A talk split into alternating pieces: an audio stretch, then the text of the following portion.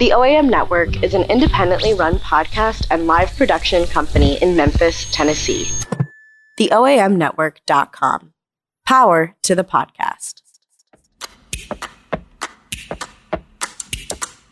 I'm Lauren. And I'm Scott, and we're the Reedies. That's right, Reedy spelled ready. It's a pun, one I've heard my entire life. So much so that we've decided to make it a thing. Ready, or, not. On this podcast, we'll share our journey to becoming adoptive parents while also running a business together. It may not be easy, but you can bet we're ready or not.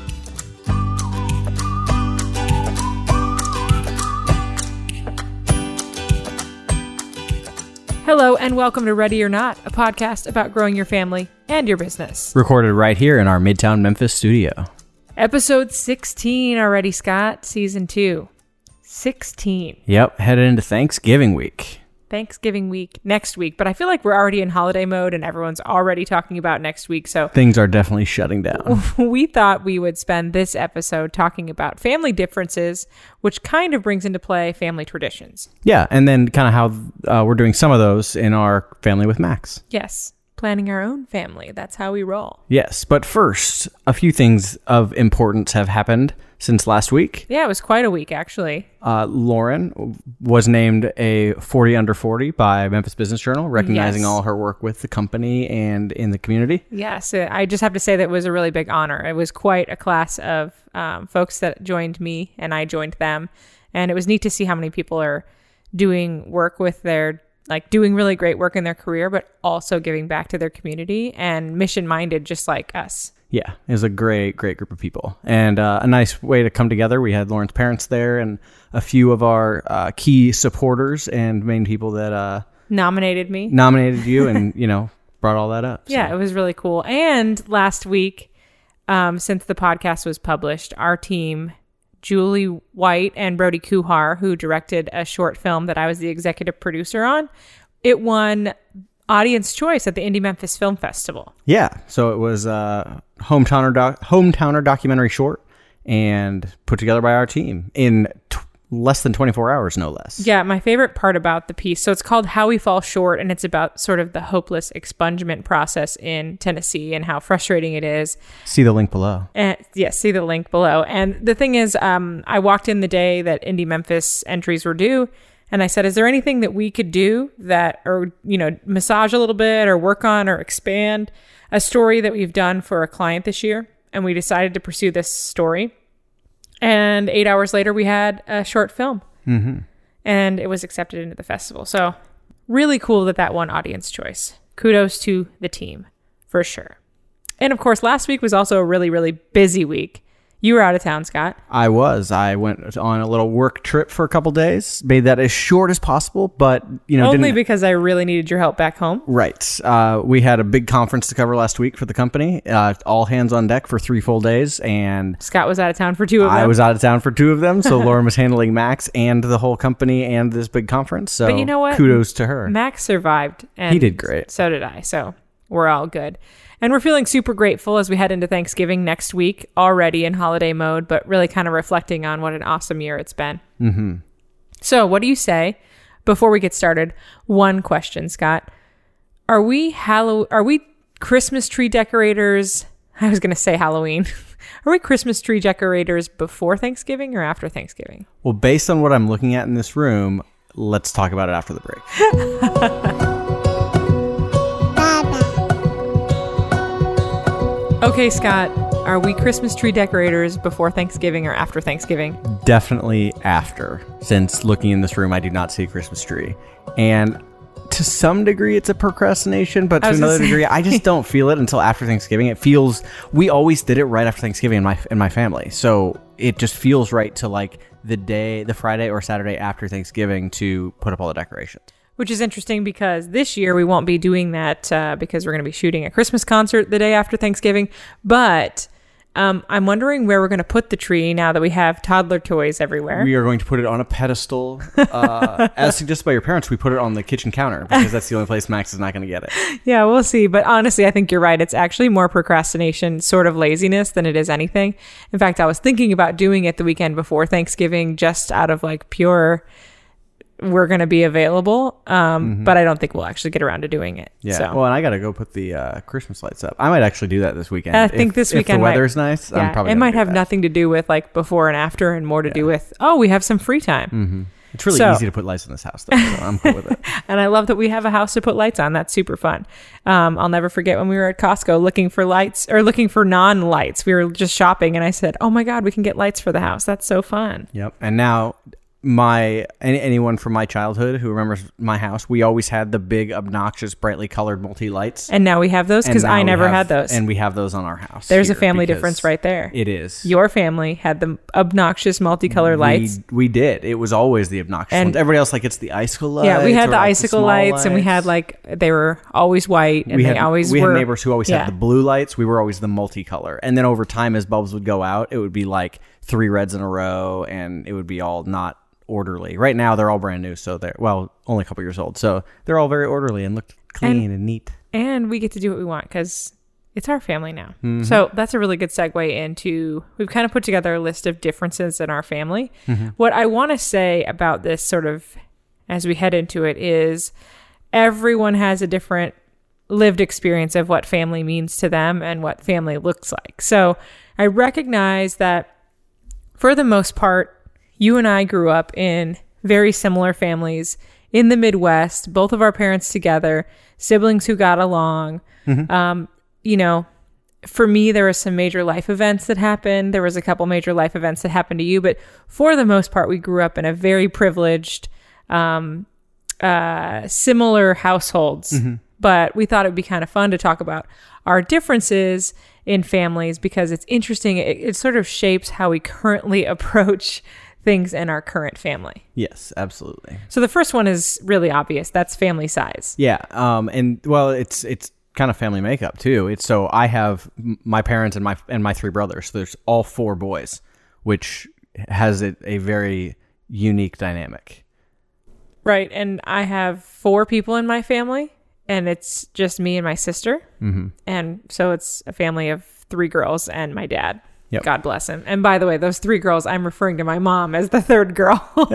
so there's that for you. But then I think um, the size makes a difference because four versus six is quite a difference. Right. Yeah. It, it, it's always um, it's always a crowd with with four boys. Um, it's always very loud with four boys. It's Oh my God, yes. Uh, yeah, I love mean, your brothers, but yes. Yeah, we're You get in the loud. we're room. loud people, and we like to sort of compete with each other and mess with each other, and you know, so it, it makes for very. So speaking of holidays, when Lauren and I experienced each other's holidays, this was a major difference. My holidays are loud and energetic and constantly moving And not really very relaxing. and no not offense. relaxing No offense. because right after eating then it gets into games and the games are competitive and all that stuff whereas lauren's is a much more relaxed day yeah, more laid back. It's like meal and then hanging out maybe watch a movie movie or football or something. yeah very chill it's Yeah. it's a nice holiday I know it is. I'm just gonna tell you it, it is. I mean, I, I've grown to love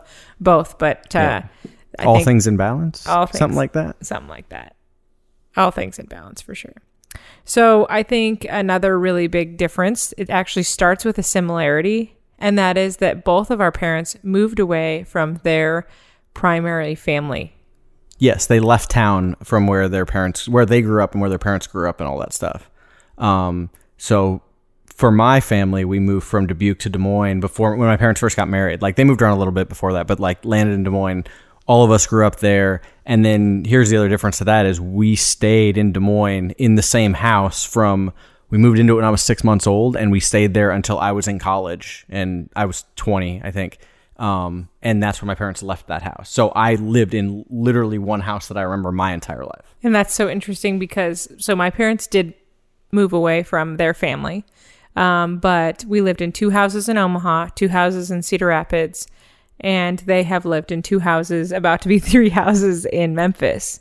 So And my parents have one in Des Moines and, one in Dubuque. so interesting how how different that is, and and for my parents, it was um, you know the house that my dad was a bachelor in was what I was born in. Then they bought another house in Omaha to grow up and live in, and then they moved to Cedar Rapids and bought a house that they could afford, and then in Cedar Rapids they moved and bought a different house that was closer to the school I was going to.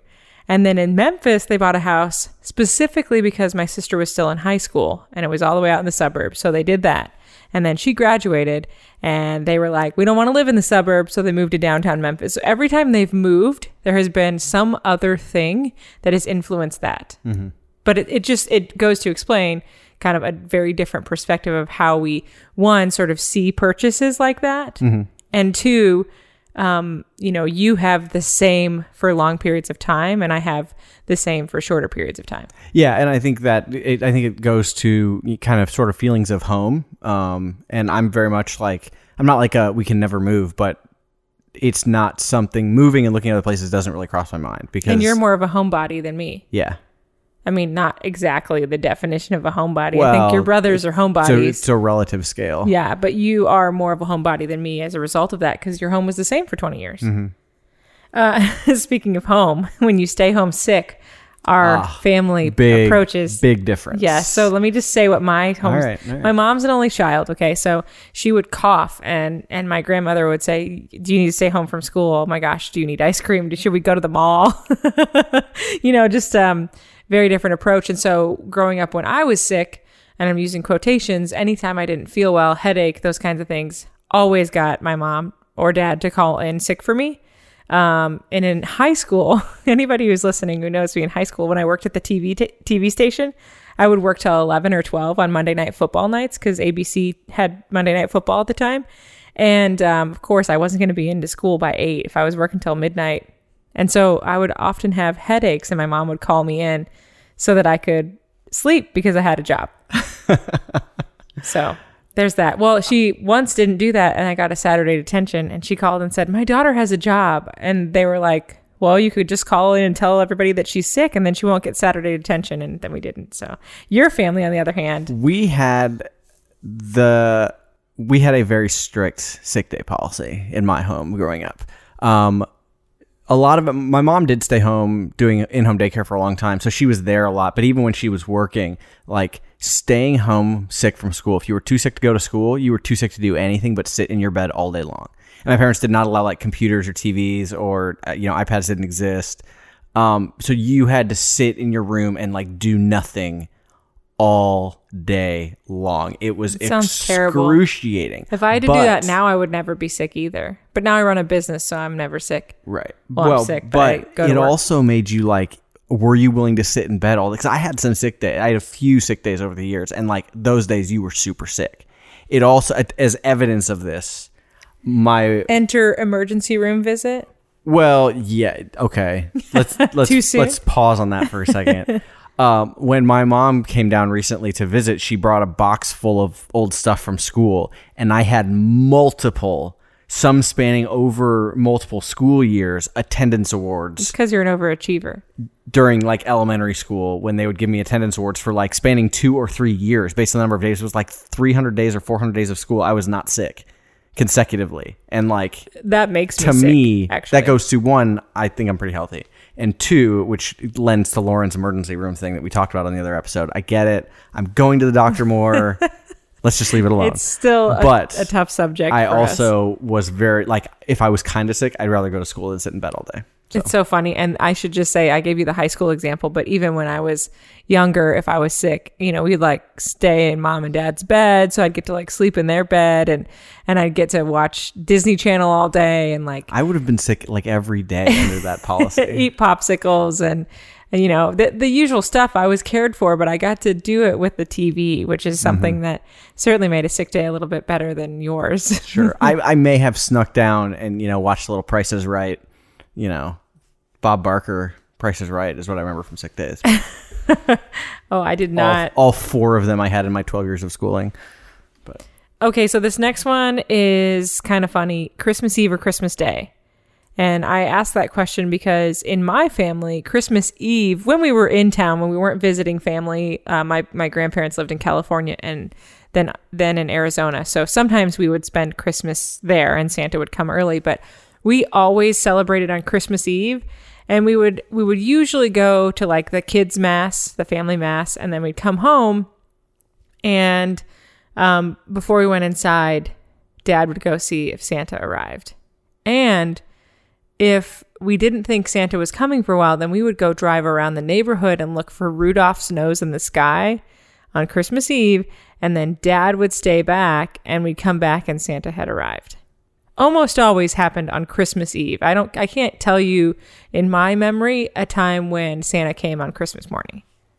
And so my family had a very like formulaic um, structure to Christmas, but it never happened on the right days because we would always go see my grandparents and stuff for Christmas. So we would always, my parents would always tell us that dad would call Santa and Santa would come a couple days early if we needed it. And so he would come on like 22nd or 23rd, but it was always like Christmas Eve or our quote unquote Christmas Eve the night before, we would do presents with the family. And then in the morning, my parents would have the limit of 7 a.m. Couldn't be up before 7 a.m. So we would all set our alarms for 7 a.m. I think that's too early. and we would sit at the top of the stairs and make a whole bunch of noise. I'm sure wake them up at like 6:30 when we got out there, and then like sit there and wait for them. And then we would go down, and Dad would go down and check first, and like basically get the video camera out and do all that stuff. And then we would all run down the stairs, and Santa had come in that morning, and we would open all the Santa presents. So Santa came for us at night, and we also opened family presents like after Santa came. So Oh, yeah. just an interesting difference. And I think to talk about how we want to implement that for us now, I think we're gonna we're gonna try a couple different things, but I think Christmas Eve is really fun. But I also kind of think it would be fun to do Christmas morning because we never really did Christmas morning. What we Yeah. did is we slept in on Christmas morning, which I also think is freaking fantastic. Mm-hmm. Um, but I sort of like the idea of like, you know, we do family Christmas and then we go to bed and Santa comes tomorrow. So it'll be interesting to see how we implement that or how we choose to do it. And um, Well, I think structure will be, will be interesting because um, in our house, like we have a downstairs bedroom and Max is upstairs, and so like in my house, we all sat, we, all the rooms were upstairs, so we had to sit at the top of the stairs and wait for my parents.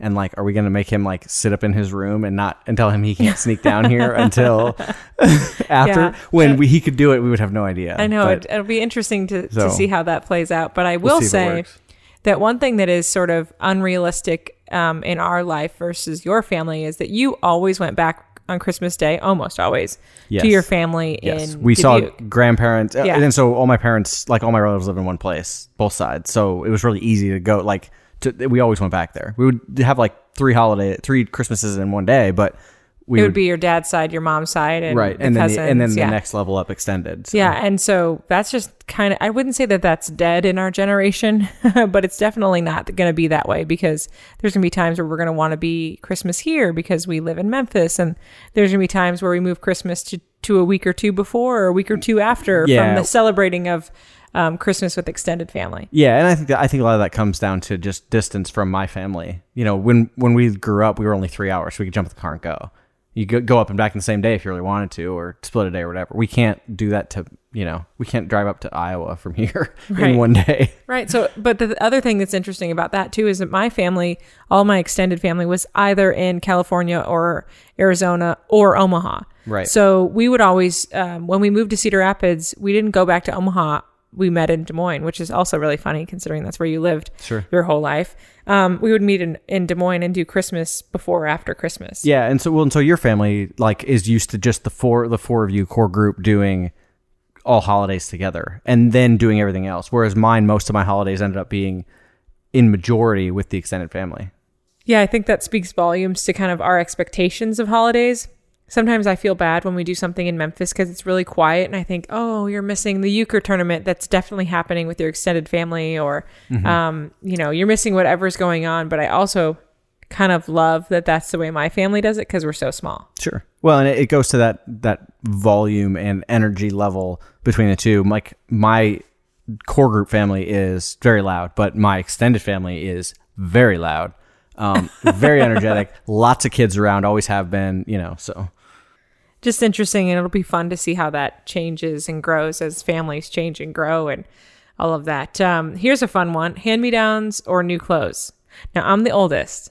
yeah. So you, I mean, well, did you get hand me downs from cousins? You didn't really have cousins I didn't really. who were near your age. I got really? mostly new clothes, at least that I remember. Yeah, I definitely did not. that's a that's a big difference to me, It- though. yeah, that's true. I think it explains a lot about like you'll wear a shirt. I- mean, I'll wear a shirt till there's a hole in it too, because I hate shopping. But you'll wear a shirt till there's a hole in it because you just that you're used to that. Yeah, You don't mean- need new things. Yeah, it, it never was, and we, especially with my brother Joe and I being so close in age, we shared a lot of things. Things would go back and forth between us between washes to whoever's pilot got put in. That's true too. That I know it wasn't intentional, Shannon but and I mom were would too mix far, up, yeah. you know, shirts in in a pile, and we would just keep them and wear them until one of us was like, "Hey, that's my shirt," and they'd steal it back. Yeah, and I was a tomboy, and Shannon was the opposite of that. So she didn't want my Michael Jordan shorts. Like, I mean, we hand me downs just weren't um, weren't a part of our family. But my mom was And- an only child, so she we, didn't have and we have hand me downs to the degree of my mom saved a few things Yeah, that Max now. Max has that were Danny's. They weren't mine; they were Danny's. But It's crazy. Yeah. it's crazy. But I think that's just interesting distinction. Uh, along those lines, what was your family's approach to college? I, I think Because there were four of you. That's expensive. Yeah, and you know they made, they had made a deal with us about splitting that cost to some degree, and so that really helped. Um, but it was also, at least the way I interpreted it, is college was objective based. It wasn't so much like find. It was find what you want to do, but it was like find something. Like, well, here's an example. All four of my brothers have basically business degrees. Bob and me were IT. Joe was a business, finance, and marketing, I think, and Danny was a business something at Loras. So we all had like objective, like job. It was it was job focused. It was Yeah, there was a job. There's a there's a job for this major at the end. It was like very focused on that. Yeah, and what's really interesting is that my parents didn't instill anything different than that, except that my mom went back to school when I was a sophomore in college to get her degree because she had a two year. She had an associate's. She was a, a hairstylist. Um, and she went back and got a degree in criminal justice and then a master's degree in counseling and now does drug counseling. And um, so I saw in the middle of my high school career my mom going back to college and mm, studying and mm-hmm. being up late and writing papers. And you know we'd have to be quiet for mom because she had her internship where she worked overnight like all these crazy things. But what I didn't realize until later is that she was sort of modeling this idea that college is where you live out and find your passion. Mm-hmm. And she was doing it in her 40s and I was doing it in my 20s or my teens and 20s but my experience and expectation from college was first off my dad's a first generation college student so As was my dad. so he, um, you know, scholarshiped his way through Creighton University, and so he didn't know how to navigate the college experience for his kids. He didn't know how to, um, you know, approach financial aid or anything like that. But he knew that college was important. It was always instilled in me: grades, grades, grades. But it wasn't a check the box thing, kind of like I feel like it was for you Sure. and your family. Um, it was more of a, well, this is something that my dad had the, uh, uh, you know, the privilege of of experiencing for the first time in his family, and my mom for the first time in her family.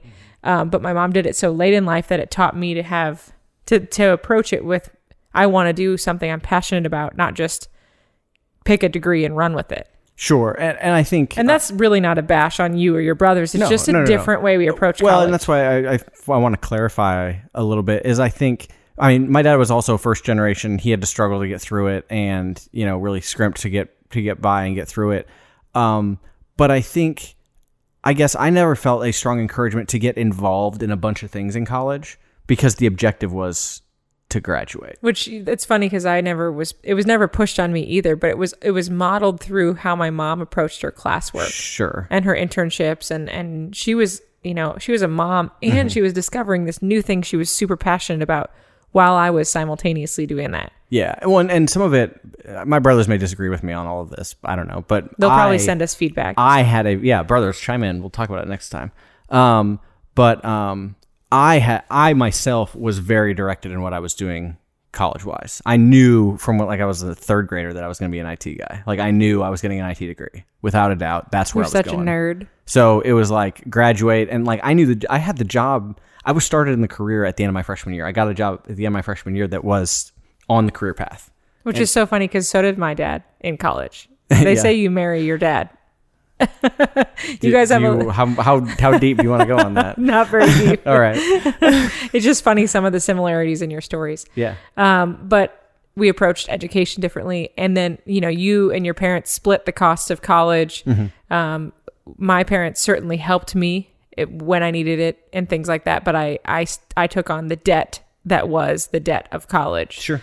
Um, so it's interesting the different approaches, but we, um, as we have realized later in life, given the life experiences and um, diversity we've experienced in Memphis, we understand that not everyone grew up with this idea that there was an expectation that you would go to college. Yes. Yeah, that is something that I think our parents, I think, are very proud of um, that they put that on us. But also, I think feel like, I think this may go into like the whole millennial entitlement thing, at least, at least for us, of like entitled to these things that were such a struggle for the earlier generation.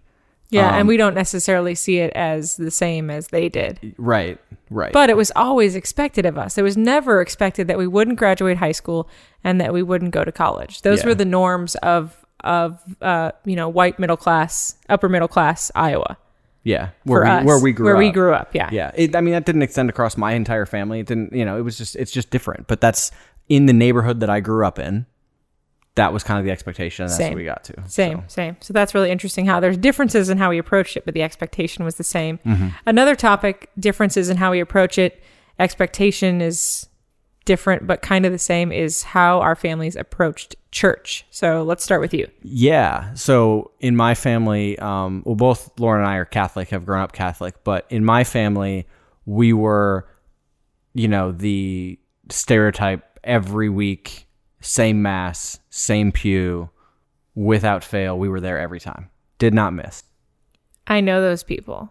Yeah, they're my parents and my family growing up. It's funny because I see those people even now. I'm like, oh, Oh, yeah. those are the Reedies of our parish. Oh yeah, I mean, it was like I could I can point out where it was like the third or fourth row in like one of the center sections at, at Sacred Heart where we went to church. And you had Catholic education Mm-hmm. in large part due to the fact that your parents believed that that was a valuable and important thing given their faith. Yes, yes, So Advent was a project for you. We talked about that in the last episode. yeah, we did. Yeah, oh, I how hate it. my my sort of academic approach, but um, yeah, it was church on Sundays and then religion class during school. I mean, it was just always a part of everything. And it's been interesting to see how that translates differently for each of your adult brothers now. Everyone has a different view on that now. Um, Mm-hmm. It's a pretty it's a pretty clean spectrum if you yeah, think about it it's a- all the across the board, all across the board. So- Yeah, you got an atheist, you got a um, practicing, and you've got a like a claimed Catholic, Mm-hmm. and then you've got you, which I don't know where you fall in that. Yeah, I suppose practicing. yeah. We're all practicing. Um, my family is quite the opposite. Actually, my mom grew up agnostic. My dad grew up pretty Catholic. Um, my dad grew up really Catholic, but like the old Catholic, the kind of Catholic that um, the priest actually at his in his growing up would like yell during homilies, like scream. It was the most bizarre thing ever as a kid. Yeah, you were scared. So we were Creasters, Christmas and Easter's. Um, we went to mass every Christmas and every Easter, like I said, and then Santa came, and then the Easter Bunny came, and it wasn't until my freshman sophomore year of high school that I started c- getting involved in a youth group. Well, you you asked your parents if you could go to a Yeah. Catholic high school. No, actually, I didn't until after. Um, I- that was that was later. So in middle school, I asked my parents if we could join a different religion. I didn't understand denominations, and I, I said I just want to be a different religion. And my dad said, "What do you mean?" And I said, "Well, I think the Catholic Church is boring," and that like really screwed him up. And he was like, okay have i done a terrible job as your parent because i'm not you're not supposed to think this is boring and so my dad said how about uh, you don't really want to change religions what you're saying is you want to change denominations because all your friends have youth groups with rock bands and we, we haven't done anything so how about we give our church a chance before we decide this and i love that because he kind of made it um, my responsibility slash our responsibility so in about uh, so seventh or eighth grade we started going to church and i was waking my dad up to go to church which is not how it was in your family. No, definitely not. your dad was waking you up to go to church. Absolutely. We started going to church and we actually started to really enjoy it. And then I joined the youth group. And long story short, my sophomore year, my mom decided she wanted to become Catholic. And I was her um, godparent. I am her godparent. I'm her godmother. yep. That's pretty cool. Mm-hmm. Your so mother's godmother. my I'm my mother's daughter, Mm-hmm. and she is my goddaughter. That's pretty cool. Um, so she became Catholic, and and then we became that that group that you just described. We became the same Catholics, uh, the, or the same family in the same pew at the same mass every Sunday. And uh, little did we know that that faith would help get us through my mom's cancer and my dad's um, my dad's triple bypass. So it's interesting how that played out very differently for us growing up and how that now plays out for us now. And I would say that right now, we definitely, you know, we're taking Max to church and we're making an effort to do that, which, by the way, it's really freaking hard to like go to church and be involved and understand slash hear slash get anything out of what's happening while you're chasing a toddler. Yeah, I pretty much when I hand Lauren when I hand Max off to Lauren, I then try to like quickly read through the readings because I definitely missed what they were about. Yeah, I don't even know what last Sunday was about Yeah. at all, which which is I could maybe do a little more our, legwork our there. 18 month old child loves to just run. I mean, he's he's pretty good, but he's just wiggly. Yeah, and I just think that um, so we're at that. I'm sure a lot of parents have been at this stage. We're at that stage now where we really want it to be a priority, but it's tough.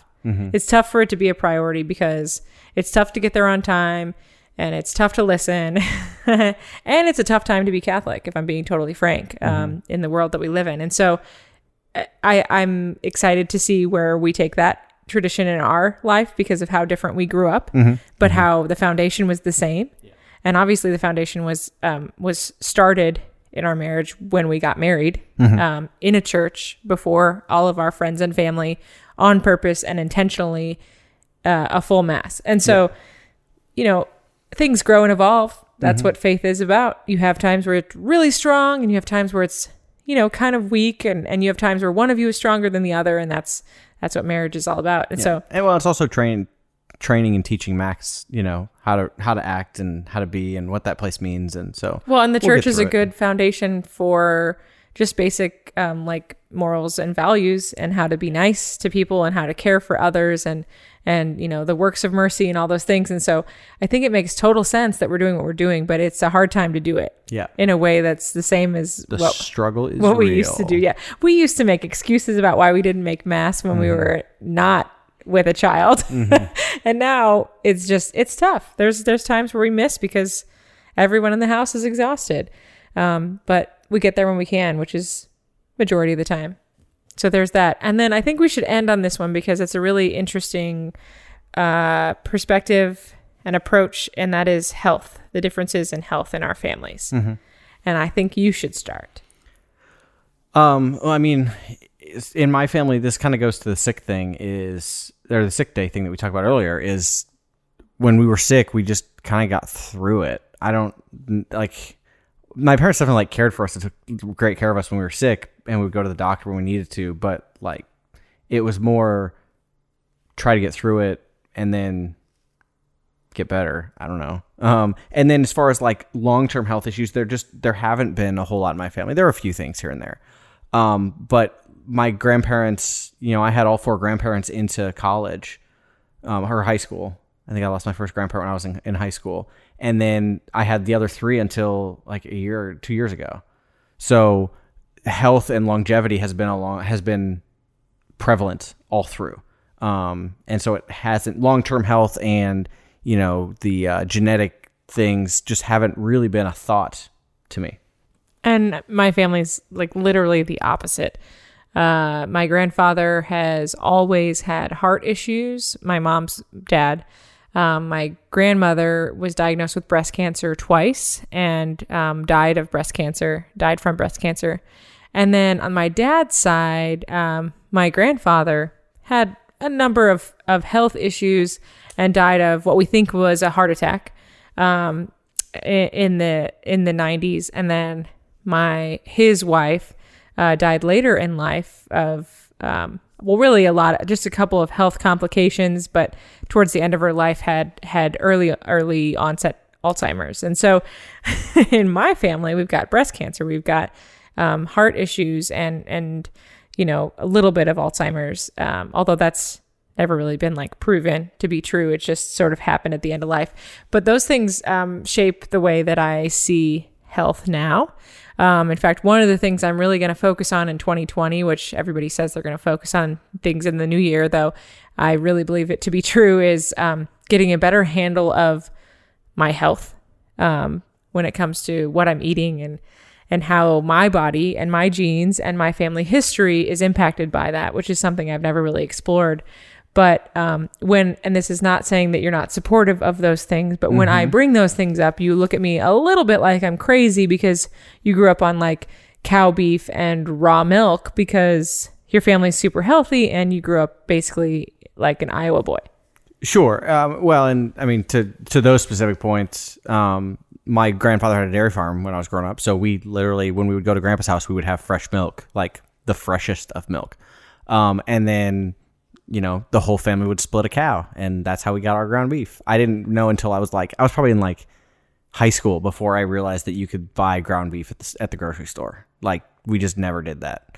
Um, and I don't I don't have any idea how, how that affects us health wise, but it just always has been. And sort of my view of it is like if I'm feeling okay, I'm I'm doing pretty good, um, which is not necessarily the way Lauren sees health things. Yeah, and that's not to say that like you know I'm I'm morbid or anything like that, but I just certainly have more concern for my health in a different way than you do. And I think that's a direct result of the differences between our two families and the mm-hmm. history of both of our families. Sure. Well, and I guess since I've never had those major scares in my family, I don't, I guess I don't go looking for things if I'm not feeling well for a couple days or like my arm hurts or something weird, like I'm just kind of like, ah, this is part of it. I'll get over it. And I'm like, you're dying. yeah. And she's like, go get that checked out. It's a little dramatic, but that is kind of where I go immediately. Mm-hmm. Um, and I do that internally as well. But I, I think overall, though, even though we have these family differences, and I feel like we're stirring the pot, some people listening this episode, are either, I hope no one's offended by anything that we've said on either side of our families, sure. because really all we're pointing out is something that that you discuss very early on in your marriage prep process and that is you all we all come from different backgrounds. And even if they seem to be mostly the same mm-hmm. the differences are big. Right. Well and, and, they shape how you communicate and the way you come at things in your marriage kind of, and your relationship and your, your def- business. your default position. Absolutely. Yeah. But i think we we still had the same kind of morals and values instilled in us and and um, you know with two loving parents that are still happily married mm-hmm. um, those kinds of things definitely shape and put a foundation for how we view the world. But the differences do the same. That's kind of fun. And also important to recognize when we're approaching something and yeah. we disagree. Mm-hmm which happens often. Uh, and more and more with Max. Thanks, Max. Anyway, we hope that you've enjoyed this episode. It was kind of a deep dive, perhaps a little bit of a therapy session in how we're different, mm-hmm. but how those differences make us our own family. And we're excited to see how those differences translate as Max grows up. Mm-hmm. So send us your feedback. I'm sure the Reedy brothers have some feedback. I know that they'll have some comments on this. And um, anybody who listens from your neighborhood in Des Moines will probably also have some insight. Mm-hmm. Anybody from my high school or college experience that's listening, I'd love to hear your perspective and um, what differences you see uh, causing the most tension and maybe uniting you in something different in your family. So send your feedback to feedback at readyornotpodcast.com.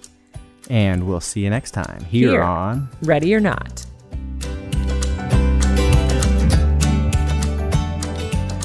This podcast was recorded in our closet studio in Midtown Memphis, Tennessee, edited by me, Lauren Reedy, graphic design by Brody Kuhar, and hosted by the OAM Network. Have you noticed how small businesses and nonprofits are posting videos on social media these days? Every day, thousands of them are sharing video content. But did you know you don't have to spend a fortune to invest in video for your brand? Forever Ready Productions is here to help you out.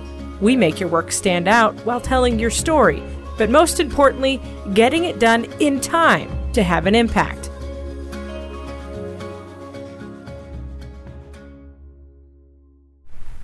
The OAM Network is an independently run podcast and live production company in Memphis, Tennessee. TheOAMNetwork.com. Power to the podcast.